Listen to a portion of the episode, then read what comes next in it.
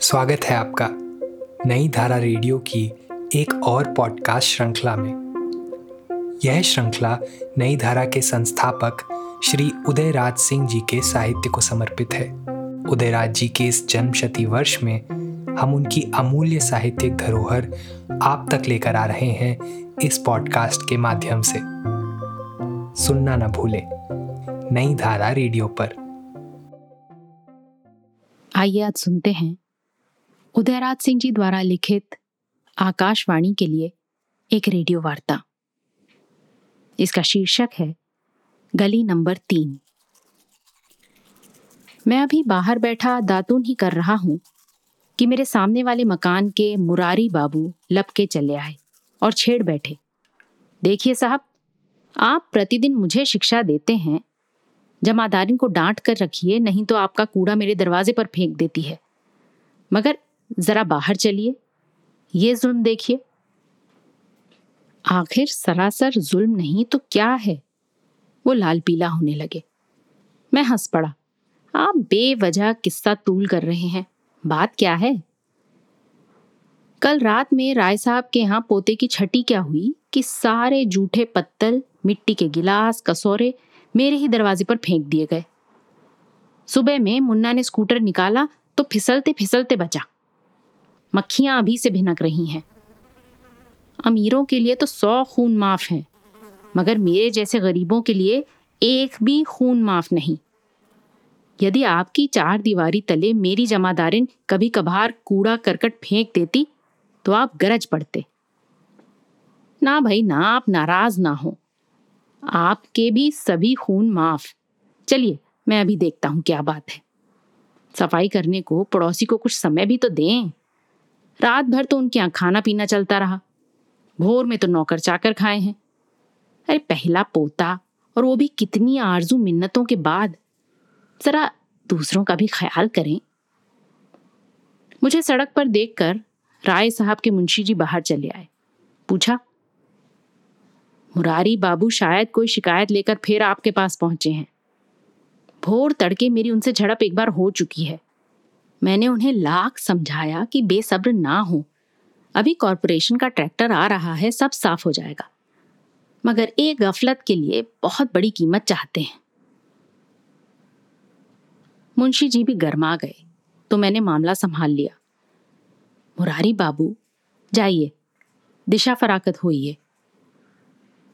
मुंशी जी अपनी जिम्मेदारी समझ रहे हैं, आप भी जरा दूसरों की दिक्कतों का ख्याल रखा करें। जाइए जाइए, सब अभी ठीक हो जाएगा। अरे पड़ोस में रहना है तो कुछ ना कुछ तालमेल करते ही रहना होगा। ये अच्छी रही, हर बार मैं ही तालमेल करूं। अभी महीनों से भूगर्भ नाली के होल का ढक्कन गायब है, मगर कोई पूछने वाला नहीं। उस दिन मेरी पोती उसमें चली गई। मुन्ना का हाथ पकड़े फरही भागते आ रही थी। सड़क से एकाएक गायब। मुन्ना परेशान। उसने झट परिस्थिति भांप ली और कूद पड़ा उस ब्लैक होल में। टीकासन तक गड़ा था। एक हाथ से बेटी को पकड़ा और दूसरा हाथ बाहर निकाला ताकि कोई राहगीर वहां सिग्नल पहचान कर दोनों को खींच ले। बाद में एक इंसान तो मिला जिसने भीड़ जुटाकर दोनों को खींचा। भगवान जाग उठा, वरना ब्लैक होल ट्रेजेडी 20वीं सदी में भी दोहरा जाती। मुरारी बाबू, सारे मर्ज का इलाज मेरे पास नहीं है। यही नहीं, इस मोहल्ले में लोहे या सीमेंट के सारे ढक्कन लापता हैं। पड़ोसी बेचने के लिए या घर के काम के लिए चुरा ले जाते हैं। कॉरपोरेशन में जाता हूँ तो बाबू कहता है कि कितना सप्लाई करूँ, अनेकों बार गोदाम से दे चुका आपके मोहल्ले में, और हर बार वही शिकायत। अब मेरा गोदाम खाली है। आखिर कॉरपोरेशन वाले भी तो परेशान हैं, कितने ढक्कन दें, रोज वही शिकायत। इसीलिए मैंने कहा कि मोहल्ले वाले पैसे चंदा कर सीमेंट का ढक्कन ढलवा कर लगवा लें। चंदा देने में पहला नाम मेरा होगा, और आप चाहते हैं कि दूसरा मेरा हो। यहाँ हर माह में 20 तारीख के बाद फाका मस्ती चलती है। मुरारी बाबू ने छूटते ही कहा, तो आप क्या चाहते हैं, सबका हिस्सा मैं ही दे दूं? रास्ता क्या दिखाया कि सारे सफर का खर्च मैं ही जुटाऊं। मैंने भी जरा रुख बदल कर कहा, हुजूर आला से मैं ये नहीं कहता, मगर जिस मोहल्ले के सिरताज राय साहब के ऐसे कुर्बतपति हूं, वहां भी मोहल्ले वालों से ही कर वसूला जाए।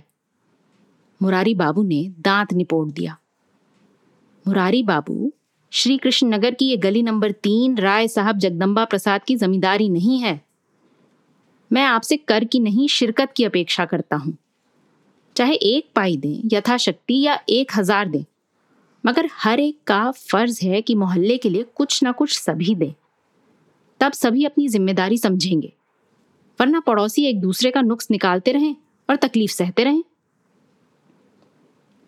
मुरारी बाबू आइंदा की तरह चुप लगा गए तो मैंने कहा, देखिए मुरारी बाबू, कतराइए नहीं, आज शाम को राय साहब के यहाँ पड़ोसियों की एक मीटिंग रखवा देता हूँ, ठीक 6 बजे आप पहुँच जाएं। आज ही इस मामले का निपटारा हो जाए। राय साहब के यहाँ आज शाम की मीटिंग बड़ी अच्छी रही। करीब करीब हर घर से एक व्यक्ति आया। लोगों में काफ़ी उत्साह रहा। बात बात में चंदे से अच्छी रकम वसूल ली गई। दौड़ धूप का काम मुरारी बाबू को सौंपा गया। वो बड़े संतुष्ट दिखे। मगर जब पड़ोसी एक जगह इकट्ठे होते हैं तो सभी मन की भड़ास निकालने लगते हैं। चलते चलते मुरारी बाबू ने छेड़ ही दिया, राय साहब, इस गली नंबर 3 में आप ही एक मानिंद और समर्थ व्यक्ति हैं। सिर्फ आप ही के पास मोटर है। आपका बेटा जब झन्नाटे से मोटर लेकर निकलता है तो गली में खेलते हुए तमाम गरीब बच्चों के माँ बाप की छाती धड़कने लगती है कि आज किसका बच्चा चक्का तले पिच जाए। इन बच्चों पर रहम खाकर इनके खेलने का कोई प्रबंध करा दें। आप कॉरपोरेशन के एक मान्य सदस्य जो ठहरे। मुरारी बाबू, मैं अमीर तो हूँ मगर तिलिस्मी नहीं हूँ। मैं ज़मीन कहाँ से गढ़ दूँ? हुजूर से ज़मीन हम नहीं मांगते, तो क्या मांगते हो? राय साहब बिगड़ उठे तो मैं कूद पड़ा। राय साहब, आप नाराज़ ना हो, सिर्फ मेरी एक बात मान लें। गली नंबर 3 के अंत में एक प्लॉट खाली पड़ा है। सदस्य उसमें मकान नहीं बना पाया है। जब तक वो मकान नहीं बनता है, वो जो कूड़ा खाना हो गया है उसे साफ कराकर लेवल कर बच्चों के खेलने का मैदान ही बनवा दें। जब तक मकान नहीं बनता, वो पड़ोसियों के बच्चों का खेल का मैदान हो। राय साहब का पारा उतर गया। वो राजी हो गए कि वो उसकी सफाई करा देंगे और फुटबॉल तथा क्रिकेट के सामान भी खरीद देंगे। सबों ने उनका मीठा नमकीन जलपान करके उन्हें दानवीर की उपाधि से विभूषित किया। समस्याएं मनुष्य के पीछे पीछे दौड़ना नहीं छोड़ती। कोई 1,00,000 उनसे भागे, मगर वो हर घड़ी हर पल मुंह बाएं खड़ी रहती हैं। और जो ज़रूरतमंद है उसकी तो जैसे सहचरी हैं वो। बेचारे मुरारी बाबू का भी यही हाल है। बेटी बाढ़ की तरह बढ़कर बड़ी हो गई, मगर टेंट में इतने पैसे कहाँ कि इस भार से मुक्त हों। एक दिन मैं उनके घर टहलते हुए पहुंचा तो देखा बेचारे अपने आप में डूबे चुपके चुपके आंसू बहा रहे हैं। मुझे देखते ही लाज में गड़ गए और आंसू पोंछने लगे तो मैंने टोक दिया, क्षमा करेंगे मुरारी बाबू, मैं असमय ही आ गया। आप अपने आप में खोए हुए थे और मैंने आकर आपके एकाकीपन को भंग कर दिया। आप ठीक से रो लें, रोने से जी हल्का हो जाएगा। मुरारी बाबू अपने को जब्त कर मुस्कुराने की कोशिश करने लगे, फिर बोले, आपसे मैं कभी कोई छिपाव दुराव नहीं करता। क्या बताऊं, बेटी की शादी ठीक हो गई है मगर पैसे बिना रुकी हुई है। अभी लड़के का बाप आया और शादी का दिन तय कर गया। मुझे हिम्मत नहीं हुई कि अब उसे और टालूं, चुपचाप मान लिया।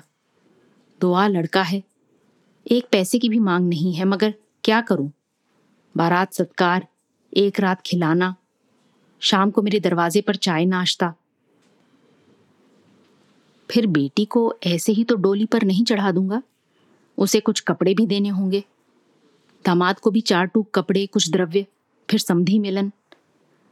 मगर इन सब के लिए भी तो मेरे पास पैसे नहीं हैं। बीवी की लंबी बीमारी, फिर उसकी मृत्यु तथा बेटे के पढ़ाने लिखाने में ही सब पैसे स्वाहा हो गए। अब मकान गिरोह रख दूंगा तो छोटे छोटे बच्चों को लेकर कहाँ भीख मांगूंगा। इसी सोच में रात दिन रोता रहता हूं। शादी के दिन प्रतिदिन नजदीक आ रहे हैं। मैंने कहा, मुरारी बाबू, आप रोना बंद कर दें। आपकी बारात मेरे घर पर ठहरेगी। 2 कमरे बाथरूम मैं खाली करा दूंगा तथा खाने का एक एक सामान मैं हर घर से मंगा लूंगा।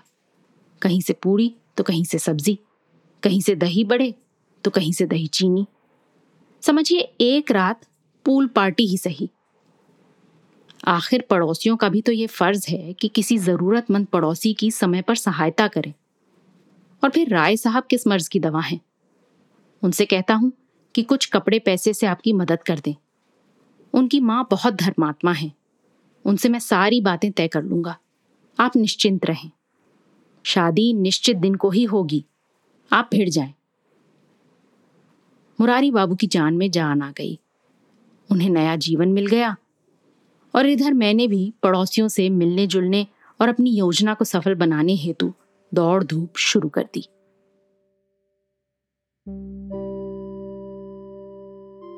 इस पॉडकास्ट को सुनने के लिए आपका धन्यवाद।